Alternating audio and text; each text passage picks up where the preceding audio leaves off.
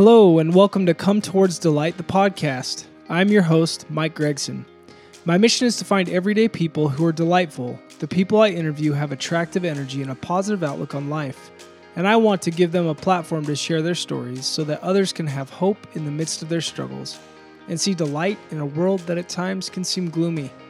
I will uncover the life experiences of the guests that I interview, which have enabled them to look at life in such an inspiring and delightful way with the belief that to understand the light, one has to be acquainted with the dark.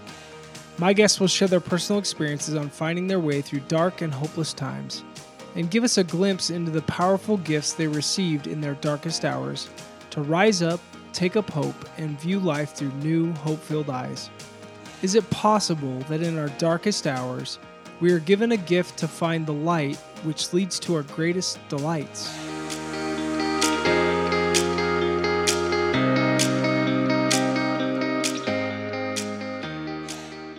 Hello, everybody, and welcome to another episode of Come Towards Delight, the podcast. I'm your host, Michael Gregson, and um, I have a really unique interview tonight with Miss Corey Valdez. So, one of my past guests, who I actually work with, Chelsea Waters, she was episode 25, um, shared just such an awesome story, and and I've really enjoyed working with her. I've known her for a few years wonderful person and, and very positive, optimistic, and just, you know, a great leader in, in the business world that, that has a very bright future.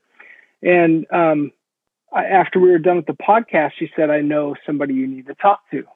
And I said, tell me more, right? the, those are the magic words that, that you want to hear when you, when you want, when you, when you're trying to find people that have incredible stories that have come to find light and delight, right? And she said, My mother in law, Corey Valdez, has an incredible story, and she's just such an amazing person. Um, and she told me about your heart and, and basically said, I, I feel like she's treated me so kindly and, and I feel loved by her. I just feel this, um, uh, this definitely unconditional love from you. And, um, if you'll remember, Chelsea Waters in episode 25 um, is is lesbian, and, and and your daughter obviously is married to her. Mm-hmm. Um, and and you know that's not it's not an easy thing. it, it is for them because they're authentic and they they know who they are, and I'm right. I'm very proud of them for that.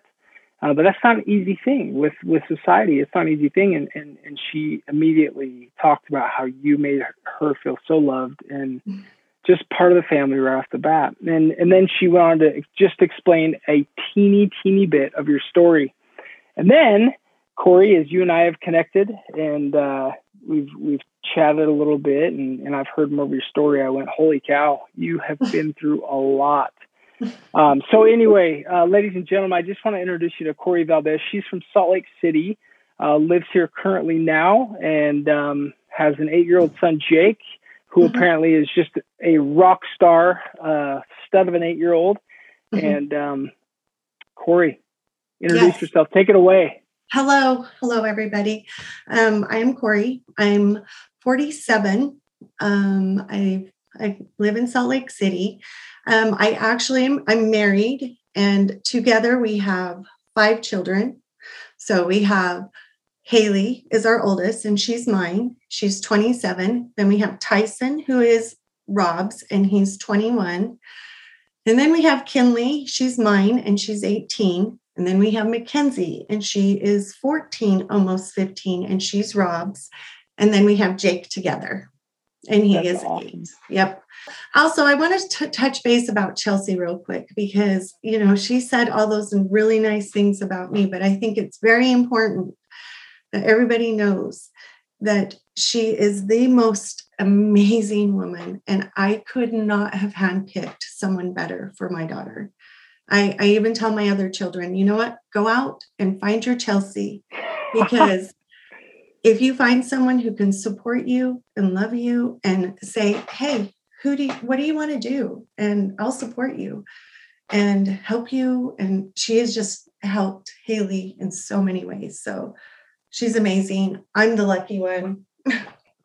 and she's and great. I know, that, I know that Chelsea would say the same thing about Haley, right? I mean, that's eh, she mentioned her podcast. Like when you find that love that everybody believes in. It's it's an empowering love and it's a selfless love and, and you want to take care of the other person and do whatever you can to, to not only become the best you can, but also help the other person live up to their dreams and what they right. want. And it, you know, it's not it's never perfect. We always have to our growing pains and all those things, but they, those two are great examples of just loving each other in that way. So well said. Thank you.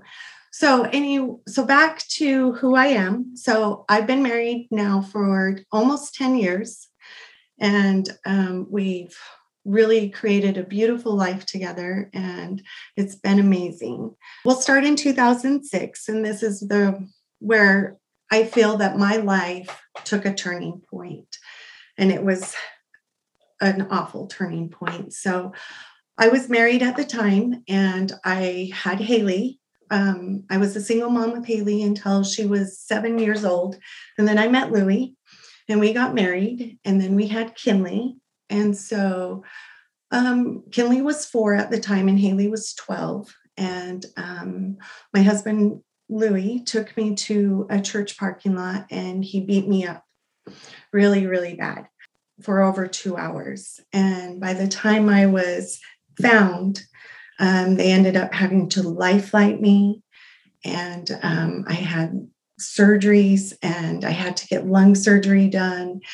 And it was a very, very traumatic, um, awful time in my life. Not only did I experience an awful beating, but I also watched what I thought my life was made of fall apart um, everything that we had built as a couple was destroyed and it was so much for me. Um, i wasn't able to reconnect to who i was before.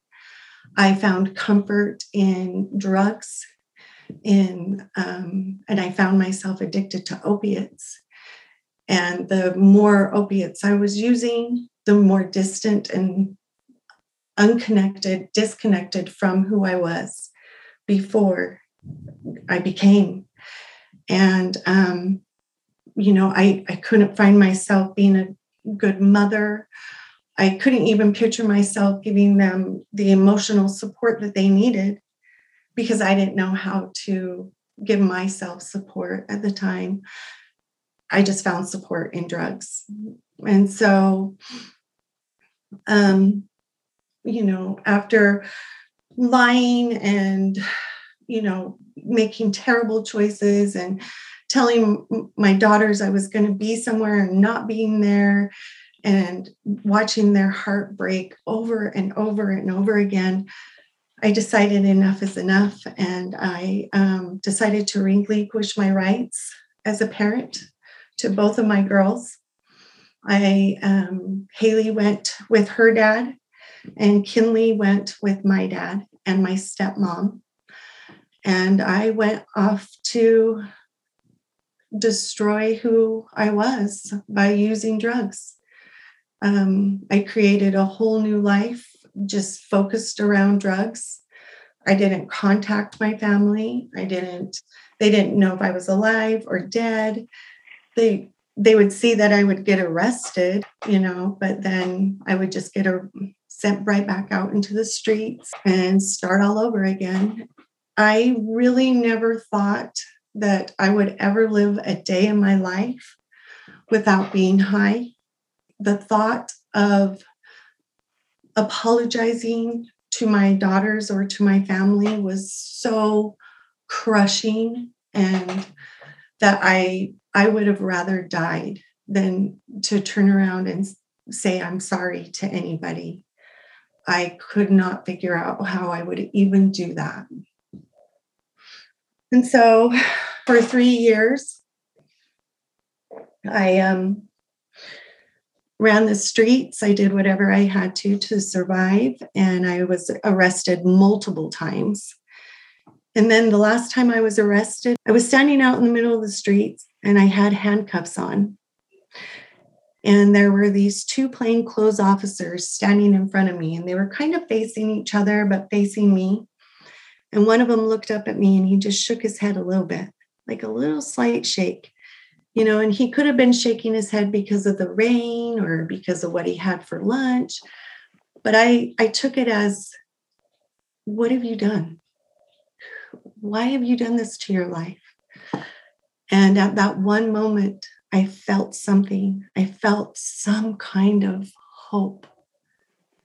Just, just a little tiny bit. And I said to myself, I feel that. I know that's in there and I deserve more. And so I went to court and, you know, they were just going to release me back out into the streets. And I asked my lawyer, I said, I want help. And so she told the judge, and the judge looked at me and said, I'll give you one chance. And I said, That's all I need. And so I went to the House of Hope. It's a treatment center for women and children. It's an amazing, amazing program. I walked into that place and I told them, just teach me how to live again. And they did more than that. They got me into trauma therapy. You know, I went through some really intense trauma therapy for the abuse and the beating and then everything else. And then, um, and through the House of Hope, I learned how to survive. I learned the tools I needed to stay clean, to rebuild my life. I mean, by any means, it was not easy. I, I, I put in a lot of hard work. And on top of that, my family would not talk to me. I, I went through the whole treatment center without any contact with any of my family members. When I got out of treatment, um, my mother finally answered one of my letters and I was able to develop a really good relationship with her. And I met my husband. And, but Haley and Kinley and my dad and stepmom and my brothers would not talk to me. And it was an extremely sad time for me. I had, you know, a boyfriend who was willing to support me and I had a mom who was willing to support me. And I hung on to that. You know, I hung on to their love and their support. And little by little, my husband and I were able to rebuild a family and rebuild a home. And, you know, and we're here 10 years later. And it's been I mean, we've had some terrible, awful times and we've had some amazing good times. and, you know, and I've survived and I've lived and, you know, I've made the very best of my life that I can, that I could at that exact time, you know. And, you know, I keep saying that I learned how to survive and I was surviving because I, I honestly believe that that's what I was doing, you know. Um, I, a really deep, something that I have had to overcome is not having my dad and Kinley in my life. Let me explain something. So I didn't see Haley for seven years. Sure. So I, you know, I used drugs for three years. I got clean in 2009. I graduated from the House of Hope in 2010. I got married in 2011. I had Jake in 2012, and my mom died in 2013. Oh, I'm sorry. So, you know, it was a lot in five years. And in those those years, I or four years, I you know, I tried multiple times to reach out to Haley. I would write her letters. I would write her letters and not send them. I still have them. And one day I'll give them to her. Um, you know, I continuously reached out to my dad. Yeah, I've called my dad. I think I've called my dad every month for 10 years, and he has not returned my phone call one time, you know. Uh. And, and that's hard yeah. You know, but when my mom was passing away, I called up Haley's dad and I said, I've stayed in contact with him. He's always been a really big supporter of mine. I called him up and I said, You know, my mom's really sick and she's going to pass away. And I think Haley should know. And he said, Okay, let me talk to her and I'll call you back. So I talked to her, and she's 18 at the time, you know. And he talked to her, and she said, He called me back and he said, She's coming to the hospital. So, mind you, my daughter, who I haven't seen for seven years, is coming to the place I'm at, you know. And I said to him, Well, do you want me, to, does she want me to leave? Because I respect that. You know, I've never tried to force myself back into anybody's life. I've always said, I am here. If you're ready, come to me. You know, um, I I didn't want to be that person like knocking on doors and let me see my daughter. You know, I, I wanted it to be where we both wanted it. And so, you know, she she's coming to the hospital and Brandon says, no, you can stay there. And I'm like, okay, you know. So I'm laying, I'm I'm standing there in my mom's hospital room and she's hooked up to life support, but she's aware of what's going on. And in walks Haley. And, you know, I I didn't know what it was going to feel like. And I just knew as soon as she looked at me, I just said, Come here, you know. And here we are, you know. Oh, that is awesome. So that's and since that day, we have built a relationship that is so strong and so respected from both of our ends. I respect her. I mean, she has taught me the art of forgiveness. I left her when she was 12 years old. That's a crucial time in a young girl's life. And she was able to look at me, and I was able to talk to her, and she listened and she has been i have learned what forgiveness is from my daughter you know and her story is amazing amazing and so that you know that we still celebrate that day as our anniversary.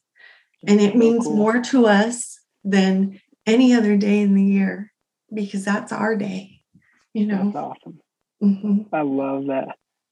Man i'll tell you what. So i'm gonna i'm gonna i'm gonna ask a couple questions as you're yeah. continuing to go because i know the Sorry. story's not over yet. I'll go on no no no no no no. This, is, this is awesome. And holy cow corey in a in a, in a i mean we're not done yet at this point when you and haley are back together what year is this again so this was in 2013 okay so at that point, it had been seven years, mm-hmm. right?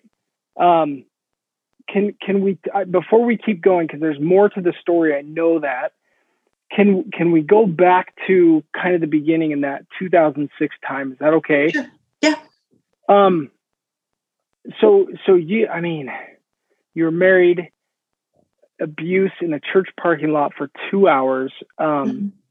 Did you did you have like any it was that was the relationship abusive up to that point did you have any indication that this was actually going to happen no no oh. and yeah i mean his defense was a drug induced psychosis so that kind of explains that end but however that doesn't you know just Justify because they can put a name on it and call it something doesn't mean it's going to be like oh well then that makes sense yeah you know? yeah.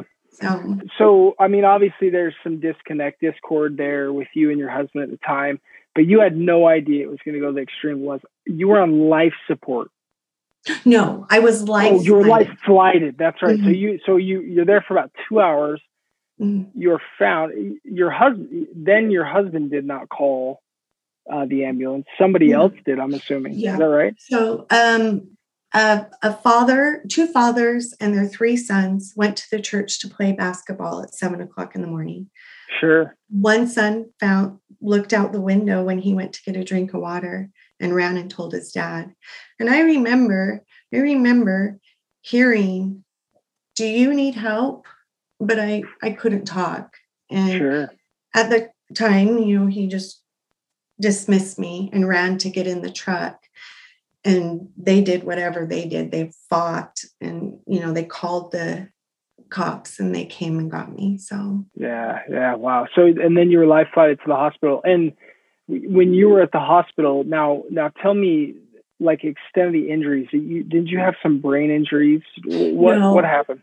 No, um, I, my face was just completely, um, yeah. Oh, I mean, Yeah. I had, it, it was terrible. Yeah. And then, um, he had broken, I think it was six ribs.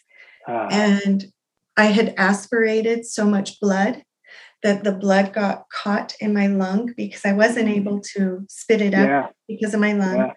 or my ribs. So it sat in my lung and got infected. And Mm, by the time it was, my lung was completely full of infection, and they had to take my lung out and fix it and clean it up and then put it back in and no then I was kidding. hooked to a pump for like two weeks, just pumping infection out of me. No So- kidding, man. And so, and and thanks for sharing. I know that's hard. Um, It- it's hard to go. It's okay. It's hard to go. Hard to go back to that stuff, especially because you mentioned several times the trauma that you've been through. Mhm. So, so thank you for putting some context around that because I think that's I think that's important, right? So, I mean, Right. you you go through this, and then and then, I mean, after this moment in your life, you really start to go down a pretty dark path, and and understandably so. I. Yeah. I mean, at that point, after going through something like that, that that's kind of when you- when you're in a marriage and you have daughters or children, that's where your value is, right? You put your value in in your family and, and your Mhm. husband and that relationship and and what is what is there, and and when that's taken from you in the kind of way that it was from you, uh, not just taken but ripped out of your hands and and with force, which is oof, how do you how do you have value after that, right? I mean, Yeah. talk to me about your self worth as you get out of the hospital. Like like where were you at personally after like as you were trying to move forward with life and put it back together? Oh man. Oh, you know, it's it's almost like I haven't been able to determine what those feelings were. I mean, I've put so much work into so much of that time. I still struggle with how to describe that feeling of just, oh, it, it, it just like sucks the air, the life, it's out of you. I could not, I could not find that connection. I and I keep saying that too because I honestly feel that I was so disconnected and I had thrown up so many walls to protect what I thought was going to be exposed or taken or I don't know. Yeah, It's such a complex feeling. I think that maybe if I really sat in it, I could figure it out, but there's it's just a nothing feeling. you don't you don't need to sit in that feeling. Yeah, I- Yeah. I, I mean, I'm I'm so glad, and I'm I'm excited to talk to you about some of the things you learned at House of Hope because obviously that was oh, a Oh, yeah. very crucial, important time for your life. But before we get there, help me understand: was it was it a feeling of anger? Um, did did you feel like it was in some way your fault Yes. you were there? Did you? Yeah. Oh yeah. So Oh yeah. so You know, So was it a shame? Was it a shameful feeling, like in some way, like it was all you? I'm Yes. not good enough. I didn't do it Yeah. right.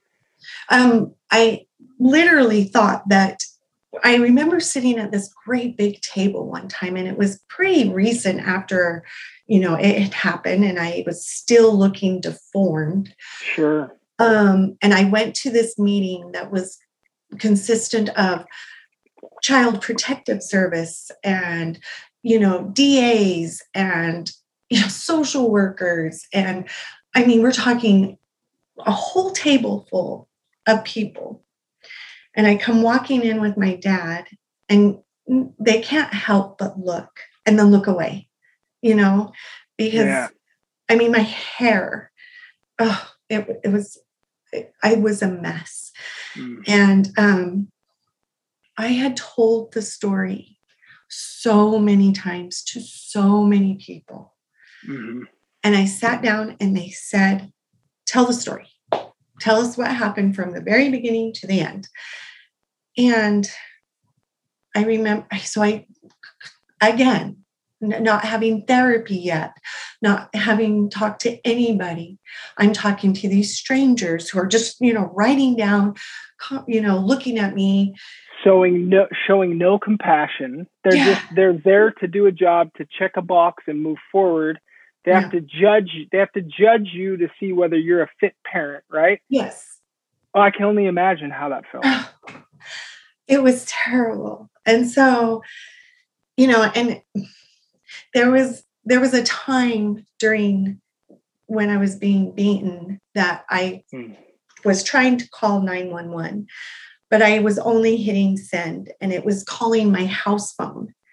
And so, and then it was a recording of him doing what he was doing to me at my house. And I had turned this over to the police. And um, they had brought that recording to this meeting. Oh, so you had to listen to it. Yes, again, you know, and and then and then they started saying things like, "Well, you know, you said this happened before this happened this time," oh. and I was like, "Wait, you know, I just I spent two hours getting beaten. I don't know the order that it happened in. I'm sorry, but instead of saying that, I just felt smaller and smaller yeah. and smaller, you know.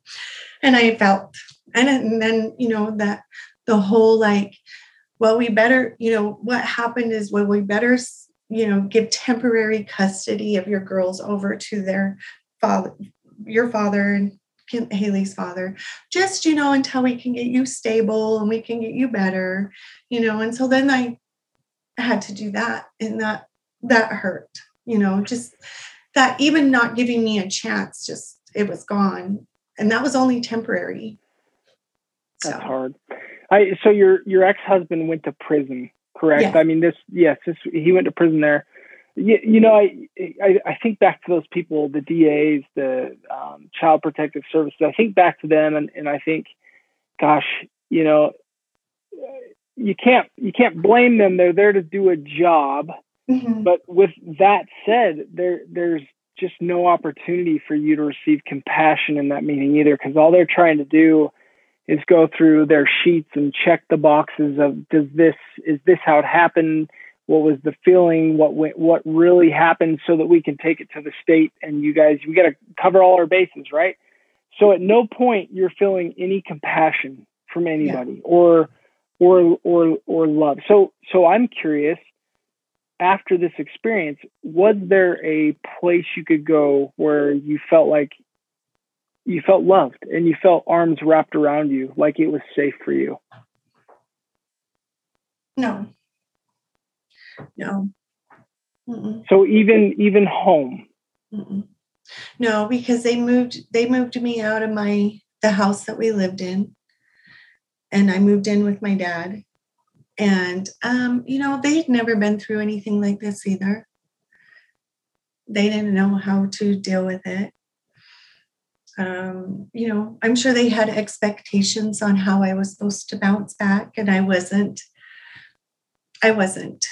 To be in a in a situation and and again not to not to point the finger at anybody because when you don't really try and understand where someone's been or really talk and listen um, that must have been a really lonely place for you. Mm-hmm. Um, I can only imagine the shame that you must have felt like you were not good enough, and and the fact that you know you felt like you needed to bounce back immediately from this thing that that almost ended your life from somebody that you loved. And obviously mm-hmm. there you know some disconnect before that but you still you know there's still love there.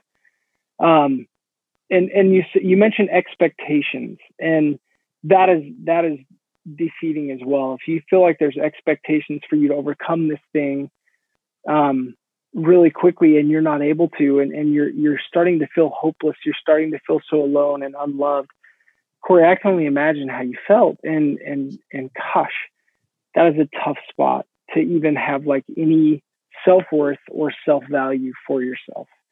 You know um, they had uh, they had actually told me like hey here here go see this therapist. Call this therapist and make an appointment and go see him. I could not even think of telling a stranger again what i had been through. I could not do it no.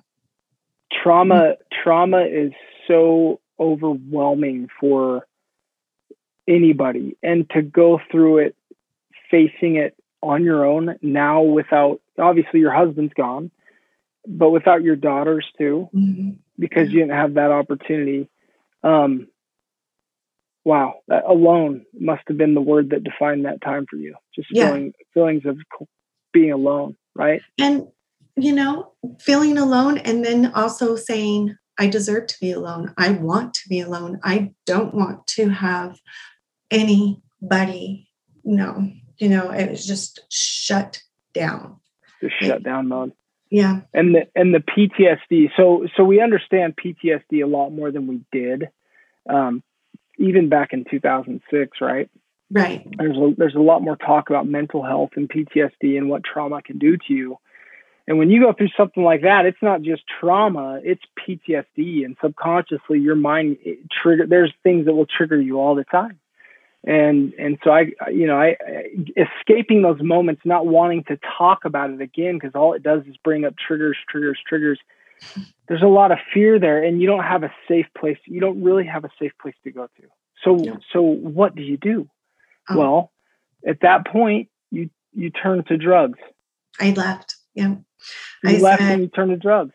Absolutely. I said, you know, the Corey who is a mom, the Corey who was a wife, the Corey who was a daughter, a sister, you know, all these things has been, she died when that happened.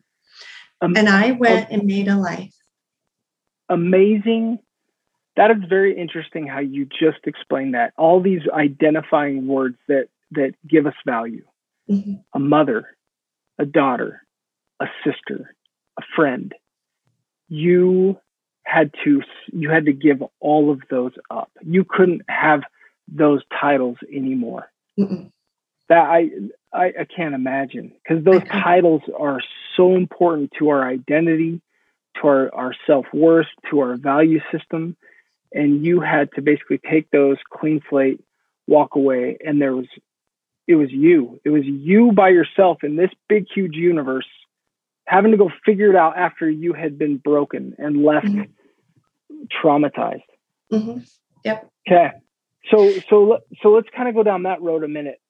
So as you start to as you leave as you leave your dad's house, did you live on the streets right away? Well, I went down and I spent some time down on the like Jordan Parkway yeah. Found some, found some people who, you know, knew I was going through some withdrawals, opiate withdrawals. They had heroin, you know, formed a whole new friendship, a whole yeah. new love with heroin. And that lasted for eight months. And then I literally got off of heroin with crack. Okay. And I went to jail the first time being a crack addict. And then I found meth addicts in jail. So the first time I got out of jail, I called up my friends from jail and said, Well, hey, where are you at? So I did um, the last two years pretty pretty much just meth. I, I once I stopped heroin, I never went back because okay. I knew if I did heroin again, it would kill me. Yeah. So yeah. you know, I it was it was uh, it was maybe my backup plan to you know if I got tired of being a drug addict. I don't yeah. know. So if, if life needed to end or something, right? Yeah. Like as, a, as an escape route, if you will. Exactly. Um, the the go the fire comes in, destroys the building. We always have a we always have a fire route we have to we yeah. follow, right? Yeah. Always. Yeah, I'm I'm with you. So so we we talk about how sometimes we get in these downward spirals, right? And and yeah, they they literally are downward spirals, the thing that I like, I, I'm looking at you, Corey, and your story, and I'm just feeling like, what else could you have done? You, you, you were, you had your hand, your your life ripped out of your hands. You were left for dead in a church parking lot. You had your daughters taken away from you. And you left your your home without any identity or any other identifying factors in your life, really nobody was reaching for you at that point in your life. Mm-mm. You you had no hope. Like like you're just trying to survive. Mm-hmm. You're the downward spiral for you. Really, you were just in survival mode. I was. And and and and we're going to get to the end of the story, and, and I'm going to say you know what? You are a survivor. Holy cow, you're a survivor, and congratulations. thank you. Wow, that's amazing. But but but going back to that moment right there. So so you you go to jail. Um, you're addicted to drugs at this point. How long did that last for you? Three years. Three years. Mm-hmm. And then that's and then that's when you went into House of Hope, right? Mm-hmm. Yep. Was that was that a decision that was made? It was made just between you and a judge when you were there in the court, right? Mm-hmm. And you said, "Hey, I need help. I can't go back out there. Yeah. My life is going to. I'm either going to die or you got to give me a chance here." And yeah. and obviously, you were saying to the judge, "I can't afford this. So, like the state, I need the state to step in here and help me out." Yeah. Yeah. yeah. So now, House of Hope is it? That's in Salt Lake, correct? It is. Mm-hmm. Okay, I've heard I've heard about House of Hope and I've heard good things. Tell me tell me about that experience. Let's go there for a bit. Mm, gosh, I really loved my time at House of Hope. You know, I I joke about it now because I think, man, it would be amazing if all of us just could take nine months out of our life and do nothing but focus on ourselves, you yeah. know, and make ourselves a better person, learn all yeah. these tools, learn how to communicate again, learn how to live with our emotions, you know it, it, I really, really enjoyed it. I took what they said. I listened to all the women that I was in there with, and I took their stories and I just absorbed it. Man, I, I said, I am going to make this happen, you know, and I didn't know what this was. Yeah. All I knew is that every day I was showing up, I was putting in the work, I wasn't, I was staying as positive as I possibly could. And I made it, you know, I made it out. I made it into society. I found my my own little family and friends and you know, I've made this life for myself. I've my husband, I can't even explain, you know, he has been such a rock. I mean, he has literally picked me up off the ground when I was crying for Haley, you know, just thinking she was never going to talk to me again. Yeah. And, and that's another low point, you know, building a life when you know you have daughters, they're being not part of it. Like I had to find hope and light in who I was becoming. And I did that by telling myself, if she shows up today, I want her to be proud of who I am. And I lived that way for years. You know. Did did that become? I, I was I was actually just thinking in w- when you're talking about House of Hope. I'm like, okay, so you talk about how you go in there and you're like ready. You're like a sponge. You're you're mm-hmm. ready. You're you're absorbing everything that all these people are saying. Not just the counselors, but people that are starting to overcome their addictions. Right? You're listening to them and you're hearing all these new things Wow. And so to really go and engage like that, you you were on purpose about it. Like you yeah. went and you were on purpose. So so at that point, so and, and I'll, I'll tell you, I, I've been reading this book by Viktor Frankl, A Man's Search for Meaning, right? He, guy mm-hmm. survived the Holocaust. Um, amazing book. I think most people know that book. He has another book too that's called Say Yes to Life in Spite of Everything. Mm-hmm. Um, and he says something in there that I find very fascinating. He says, sometimes we, we think like we just need to make the goal happiness. Like we just want to achieve happiness. And, and he says you can't really do that. You can't just say like in your brain, I, I'm going to go be happy today and then go choose to be happy. Right. But he says what you've got to do first is you've got to have purpose. And if you'll have purpose in your life and you'll live according to that purpose that you really truly desire, that's when happiness comes. Mm-hmm. Right. So it's like all of a sudden you go into the house of hope, you are on purpose, and all of a sudden there's a little bit of light here. What what would you say your purpose was at this time? Hmm. Let's see. You know, my purpose was to give myself a chance at becoming who I was supposed to be. That was my purpose.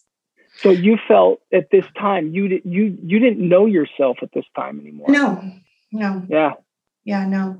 I had no idea. I mean, honestly, do we ever really know who we are? I'm like, last week I thought that. you know, like yeah. I've grown so much since then. But yeah, I mean, I think that it was so, I had to keep it simple because if I looked at these huge goals that I had, you know, like having Thanksgiving dinner with my whole family and we're all happy, you know, if I looked at that, it was, it, was too much. Like, yeah, it was crushing. So, but I did know I, I had myself. And if, if I walked out of the house of hope and I was alone, which is exactly what happened, then I was just going to make that happen. I was going to keep doing it for myself. That's awesome. It was extremely hard going through all of that treatment and trauma therapy without having a mom or a dad or a brother to call.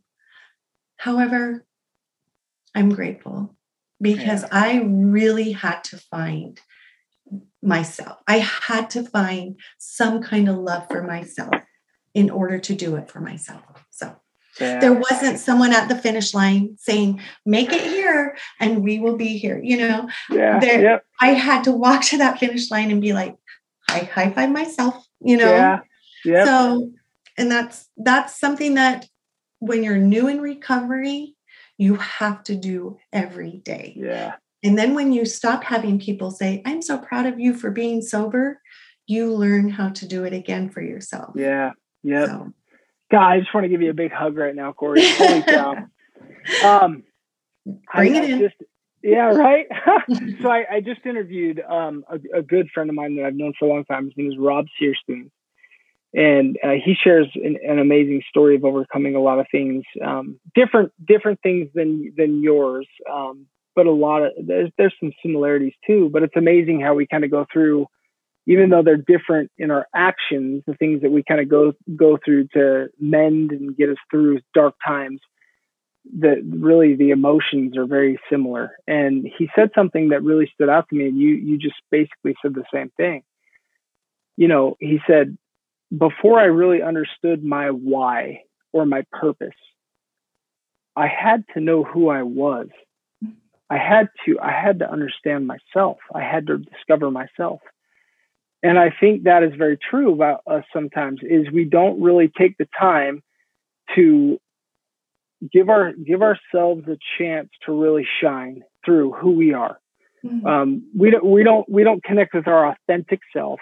Mm-hmm and and so we take some of these whys that all these you know motivational inspirational or just great people they have all these whys right? Like my why is my family my why is my god my why is this that or the other. And they sound awesome. And so we're like okay i really like that person. They had a why that was this. Yeah. Maybe that's what i want and i'll just adapt i'll adopt that one. But when we don't really know who we are yes. it's it's not it's not it, that why doesn't that purpose right. doesn't stick. It doesn't so, feel good. Yes, it's it's not it, it's not it doesn't it's not in harmony with our spirit. Right. It right? doesn't sit in with you. Yeah. Yes, and and that and so it only lasts for so long. We in mm-hmm. in in in the church that I go to, the the religion LDS, uh, Church of Jesus Christ of Latter-day Saints, we call it living on borrowed light, if you will. Like oh. when kids grow up, and and if their parents have testimonies of God, they know God lives because of whatever experience. It, a kid can only go for so long, living on their fa- on their parents' testimony before mm-hmm. that testimony really gets tested, mm-hmm. and and the, and when that testimony gets tested, it's easy to lose if it if it if you haven't gained your own. So kind of comparing mm-hmm. that to finding our why, you can only live on someone else's borrowed why for so long, right? You've right. got to find your authentic purpose and your authentic why. And when you do and you connect with that, then it sings and your soul fills that. And so ah. you all of a sudden I, I look I look at man, Corey, I, I look at you and I'm like, first of all, you are a survivor and and then and then as your story continues on, I'm I'm like, holy cow! All that stuff led you to this opportunity for you to find your why, find your purpose. Now there's light and love back in your life, mm-hmm. and you're reconnected with your daughter in a, in an incredible way. Mm-hmm. And there's a lot of awesome things that have happened because of this. But but let's we'll we'll talk about that at the end. I want to keep going here. So you you finish up. How long were you at House of Hope? Okay, so I graduated from inpatient in nine months, and then I was in outpatient for three months. So I did a total of one year, which is well, pretty fast for the House yeah. Totally. So I mean that shows right there that like you you went ready you went ready. Mm-hmm. What would you say that you learned? What, what did House of Hope give you that really benefited your life? Well, they learned, they taught me how to trust others, you know, to trust giving who I am to others. Um, you know, to be able to allow someone to love me. Um, yeah. you know, because that was a big thing you know, oh. and that took my husband a lot of patience. You know, he he he was very patient with me because I was like, whoa, whoa, like no, you know. Put me back down on the floor and let me cry, right? Yes, yes, you know, and yeah. he just had so much patience with me and so much support. Um, what was the question again? Sorry so if you can maybe so that's awesome i mean that really gives me what i asked so so what did house of hope give you oh that's right. um, when you left right so like maybe a couple tools that you put in okay. your toolkit or whatever so try i mean you say you say trust and letting yourself be loved that's major. That especially is for you with what you went through. Well and it, it was such a fine line too because you know secretly that voice that nobody talks about. Yes. You, you know that voice. Yeah. Inner voice. Woo. that where you it's almost hard to admit that that's going on inside you. You know i was living this life where i was so like man so grateful for this life that i had with my husband his children and jake. You know i had this whole life going on and my daughters were over here you know? And so i lived this life of being grateful but then also not feeling worthy you know? Ah. because they weren't you know my family wouldn't talk to me. No i just felt like i really was a piece of crap that these people mm. really weren't loving me. And you know i just i followed that line for so long like where i go from feeling so unworthy and like why would haley ever come back into my life? Why would kinley ever give me the chance of day? Why would she come back you know because i don't deserve it you know? And by my dad not reconnect you know reuniting with me it just continued and continued and for years, Mike, I would play this fantasizing game with myself where it would be like out mowing my lawn. And I would pretend my dad would pull up and he'd be like, hi, well, I'm finally here to reunite with you and I, I love you. Yes. Yeah. You know, and I'd live in this fantasy as I was mowing the lawn. I did it all the time when I was mowing the lawn.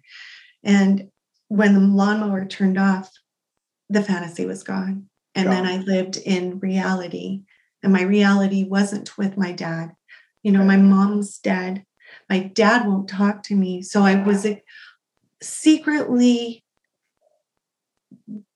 doing negative self talk to myself all the time, and living and, in a fantasy that I wanted you, to happen. So you weren't you weren't really sharing this with your husband at the time. No, because you you love. I mean, you were grateful for this relationship and this mm-hmm. family. And you didn't want to destroy that. You've got a history of destruction in your wake, and it's not necessarily your fault, but there's there's just this. It's there. Yeah, it's there, and and I'll i mean, if, if my dad wanted to list all of the things that I did wrong, it would be a lot, you know.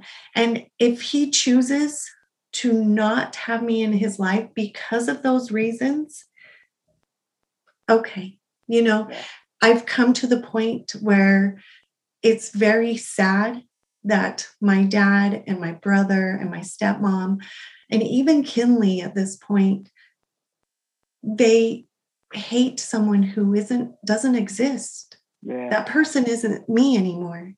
They're missing out on who I have become.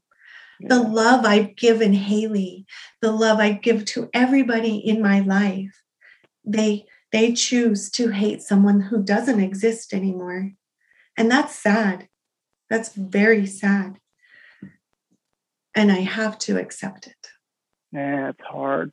That uh, going back to that kind of that moment that you're in, right there, where you're you're you're talking about the voice, right? Mm-hmm. There's this voice of gratitude, and you know what's funny about the voice of gratitude? It's soft. Mm-hmm. It is powerful, but it is soft. It is quiet. It is peaceful, and it is warming and then you've got this other damn voice that is so dang loud. It screams wow. at you. It yells at you. It's that inner voice. And well, and that inner stuff. voice really sinks in, and then your body absorbs it. You know, yep. and so your mind plays this game where it's like, com- trying to convince your body and your heart and everything that it's happy and everything's great. And don't you worry you know you, brain overworking all the time you know? Yeah. And i just there's no peace. There's no peace. No peace. there's no peace at all. And it's just a constant battle. You pretend you're this way you feel this way you know? Are are you able to stay away from the drugs at this point in your life? Yes i am 11 years clean. Boom, boom, boom. that's amazing. Yeah because man when that when that voice gets loud like in the past i know for you when that voice starts to get loud the first thing you want to do is you want to go get that get rid of that voice. And yeah. so you, you go to a substance that allows you to feel a certain way or at least numb out the, the feelings of thinking that way so the inner voice goes away. That's a I think that's a lot of people that that's a lot of a lot of the reason um, behind why addicts are the way they are that people don't understand who have never been an addict. They're that that inner voice of shame and it's it's a dark voice. That inner voice is so loud sometimes in our minds and our hearts that we we just want it to go away. And so we go to those substances because for a short time, and, and a lot of us know it's a short time. Yeah. And for a short time, it's a quick way, it's an easy fix. Yes, it's a shortcut, but it's an easy way for us to get rid of that voice for a while. Right. And and the problem is though, is over time, all it does is make that voice d- louder and darker mm-hmm. and harder. But but we don't we don't know that, and and we all just want so badly to feel loved and feel appreciated and feel heard if you will like somebody out there cares. And and so you you find this. You're you stay off the drugs. That voice is still there mm-hmm. um, and what happens from there? Okay so you're you're talking about that that inner voice and that dark times and then you go and you use to well what happens if you don't have substance? Like that's not a choice for me. I'm not going to go use substance because I still have gratitude for this, you know, and I'm not going to destroy this. I've done it once, not doing it again. Awesome. What what do I do with that inner voice?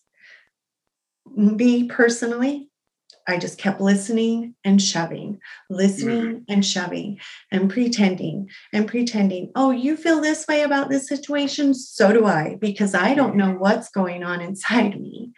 Yeah. And so for 10 years, you know, I survived. I I allowed that dark inner voice to be the strongest communicator to me mm-hmm. and my brain and my heart and my soul and I continued to take everybody else's emotions and pretend that they were mine until it stopped, mm. you know, until my brain said, Look, I can't. I can't keep going. I can't keep trying to tell your heart that it's full of love and that you feel love and that you're receiving love and that you're, you know, giving anything out to anybody. I'm done my brain stopped mm. and I had a breakdown. I, I call it a breakdown. Um, you know, I I stopped feeling. I stopped feeling any anything. And I knew that it was time. So it was time for me to get real. And that that was you know, I I when that happened and when my brain said, I can't keep going, I can't keep going, you either need to find your soul and bring it back or we're out of here. And, um, you know, I, it happened one night when my brain stopped. And then the next morning, I woke up. My husband was gone to work, and I picked my son up and I put him on the couch I kissed him. I said, I love you. I patted my dogs on the head and I left. And I took, you know, I took a bunch of pills from my house. And I don't necessarily know if I wanted to end my life, but I wanted, I wanted to stop being who I was. Yeah. I wanted to stop not being who I was supposed to be. Yeah and um, you know i i gave my fate i just said i'm i'm giving it over i'm just let's i can't do this anymore and through the grace of god i was able to be found and um, I, when i woke up in the hospital you know and it sunk into what i had done what i had done to my family what i had done to haley like I had not only left her when she was 12 years old, but now I was going to leave her again. You know, how could I do this to my husband, my ch- kid, you know, Tyson, Lexi, Chelsea, everyone, because they all came together to support me. So I started simple and I said, I want to know what happened in my brain, what didn't connect. I know I'm loved. I know I have support. Why didn't it mean anything? And I found my therapist that helped me through my trauma. And I, she has just been amazing. And she's let me find myself I mean, it started so simple. Like I just wanted to know what happened in my brain. And instead, I found out what happened in my soul. I found out what happened in my mind. I found out what happened in my body. And now I have connection with my mind, my body, and my soul. I love that. Yeah. That's powerful. So important. So if there are, you know, your listeners out there that can relate to any of that, then it's time, it's time to really just sit down and say, I know I'm in there. You know, you have your own soul, you have your own feelings. All you've got to do is just find that connection. I a, amen to that. Um, I so a couple things on this, okay. and then and then and then we'll we'll ask some questions here and okay. and wrap and wrap it up. This has been phenomenal, and so you, you said something about um, how you had this major breakdown, mm-hmm. and it's it's what's very interesting is you had to get to that breakdown mm-hmm. before you had the breakthrough. Mm-hmm. Yes. Right. Like you you have broken through. And would you say you're on the other side now? Oh my gosh. Yes. Oh, I mean, it has not been easy. And I, I'm telling you, like, I'm sitting here smiling and laughing and giggling, like, oh, you know, but honestly, there has been some really deep, dark times where I'm like, okay, it's time to be really real with myself, you know? Yeah. I lived by saying, as long as I know my truth, then I'm going to make it through this. And that's how it started, too. You know, what is my truth? How do I feel about this?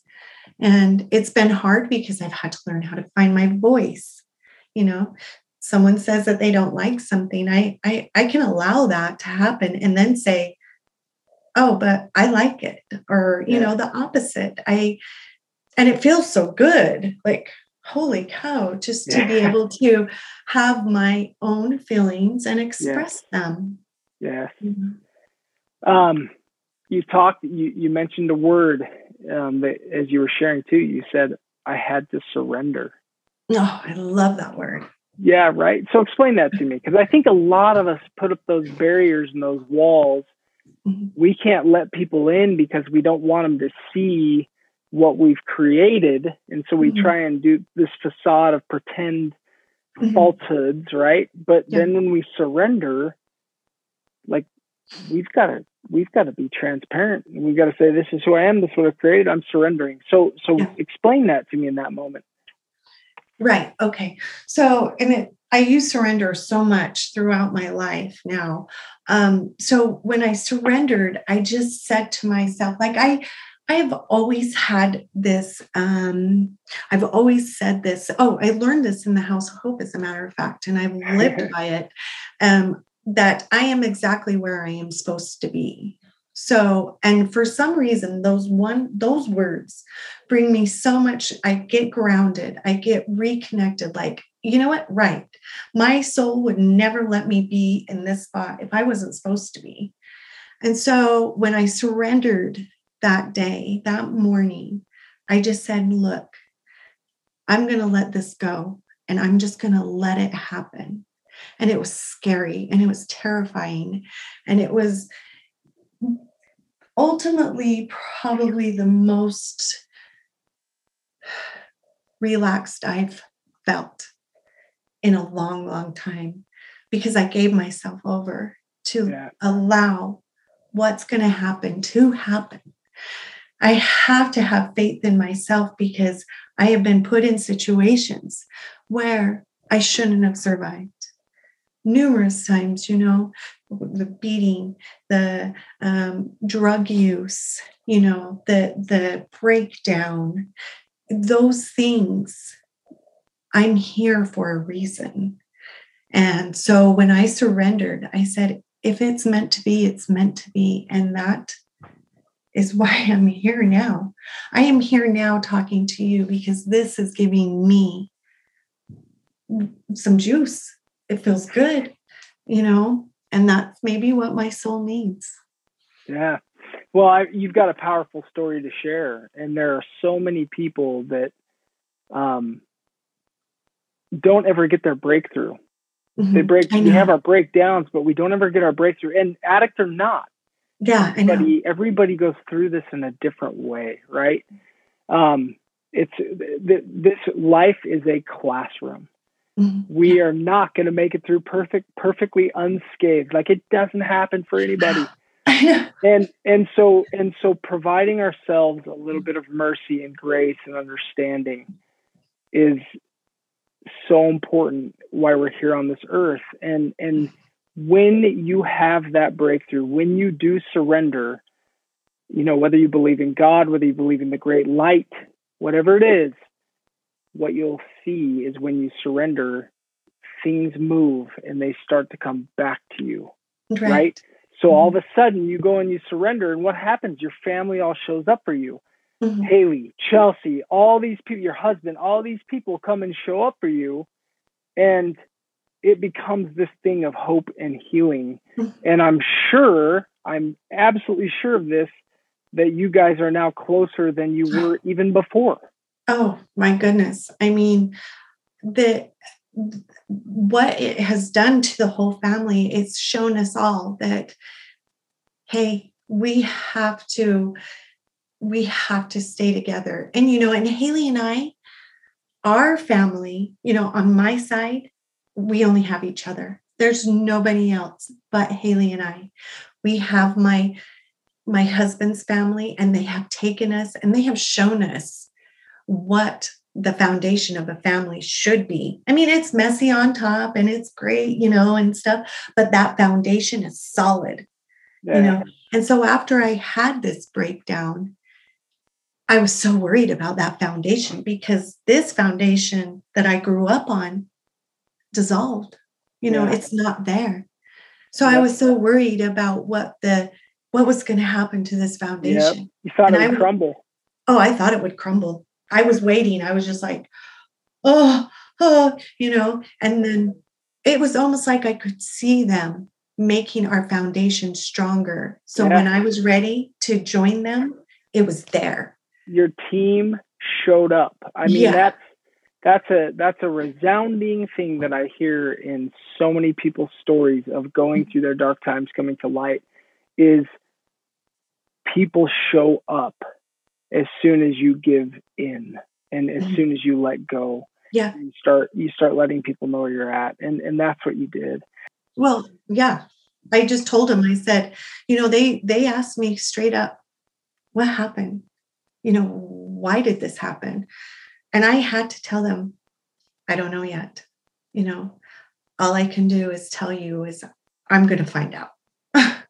And i had no idea because with me becoming more aware of who I am, it's making them become more aware of who they are. And isn't that isn't that the beautiful thing about these uh, experiences that we have that take us through our hardest moments? Is it provides we learn, we grow, we we yeah. understand compassion to like a whole new level.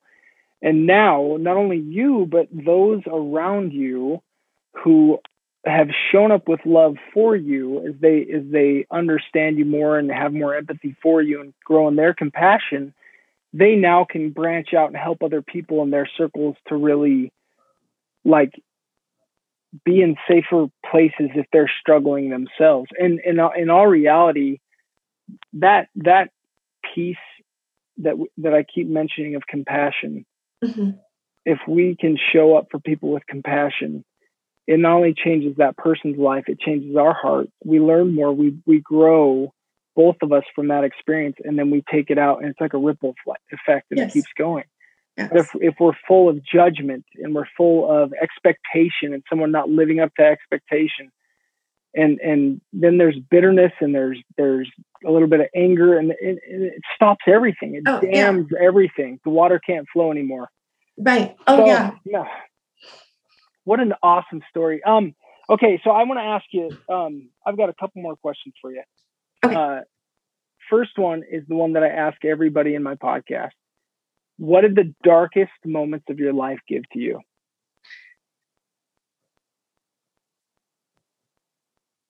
Well, I will tell you in the most simplest form I can, and that would be it has shown me how extreme the light will be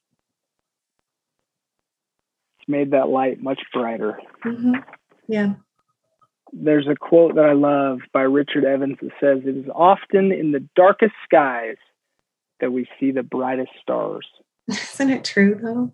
Yeah. Amen. You, yeah. we we've we've got to experience both ends, right? And we do. I, yeah. And you it know. makes that light so much more brighter and we want it so much more. yeah. I will fight.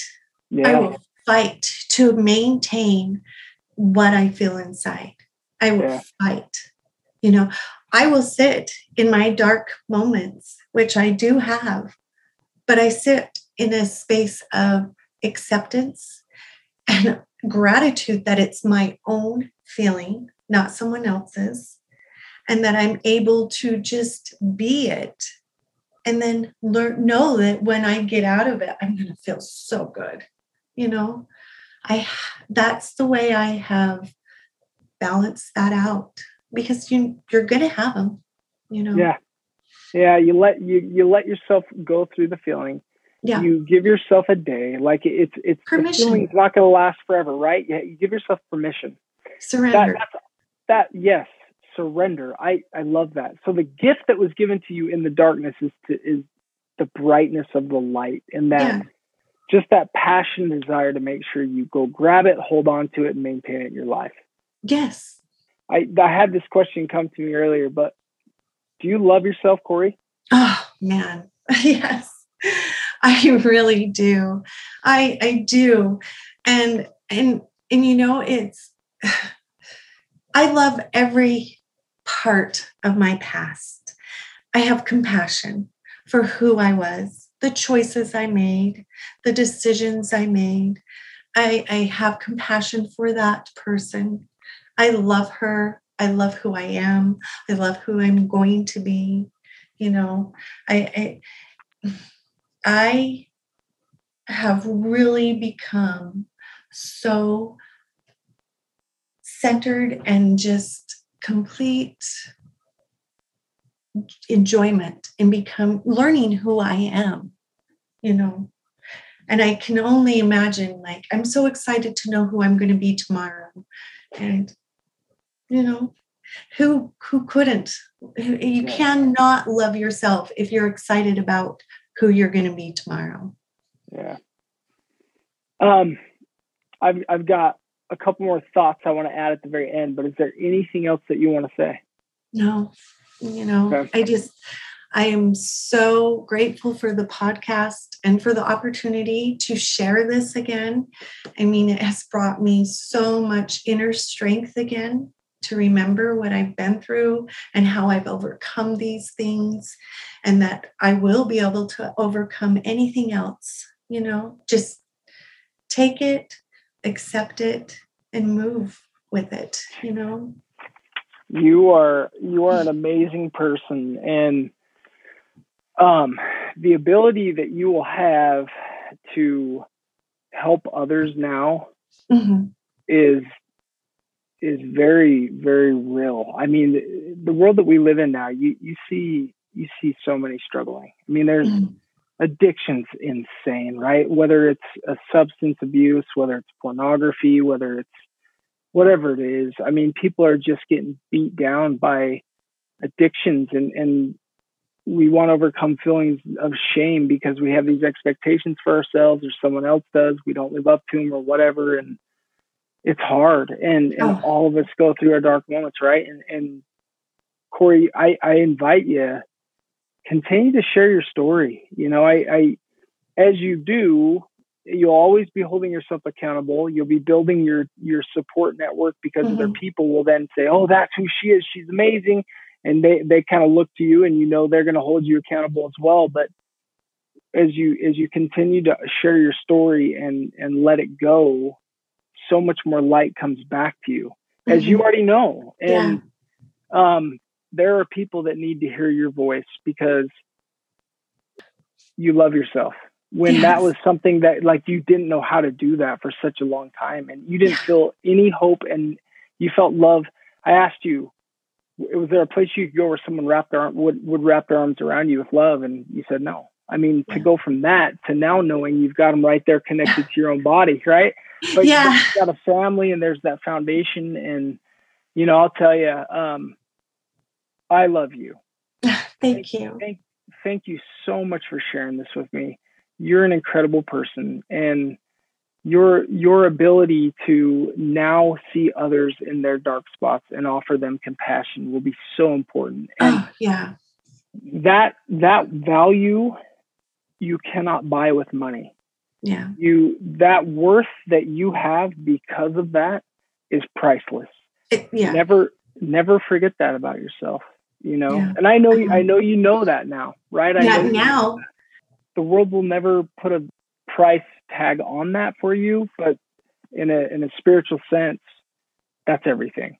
And and I had I have just kind of more on a personal note. I just had a couple things I wanted to say to you as we were going. Sure.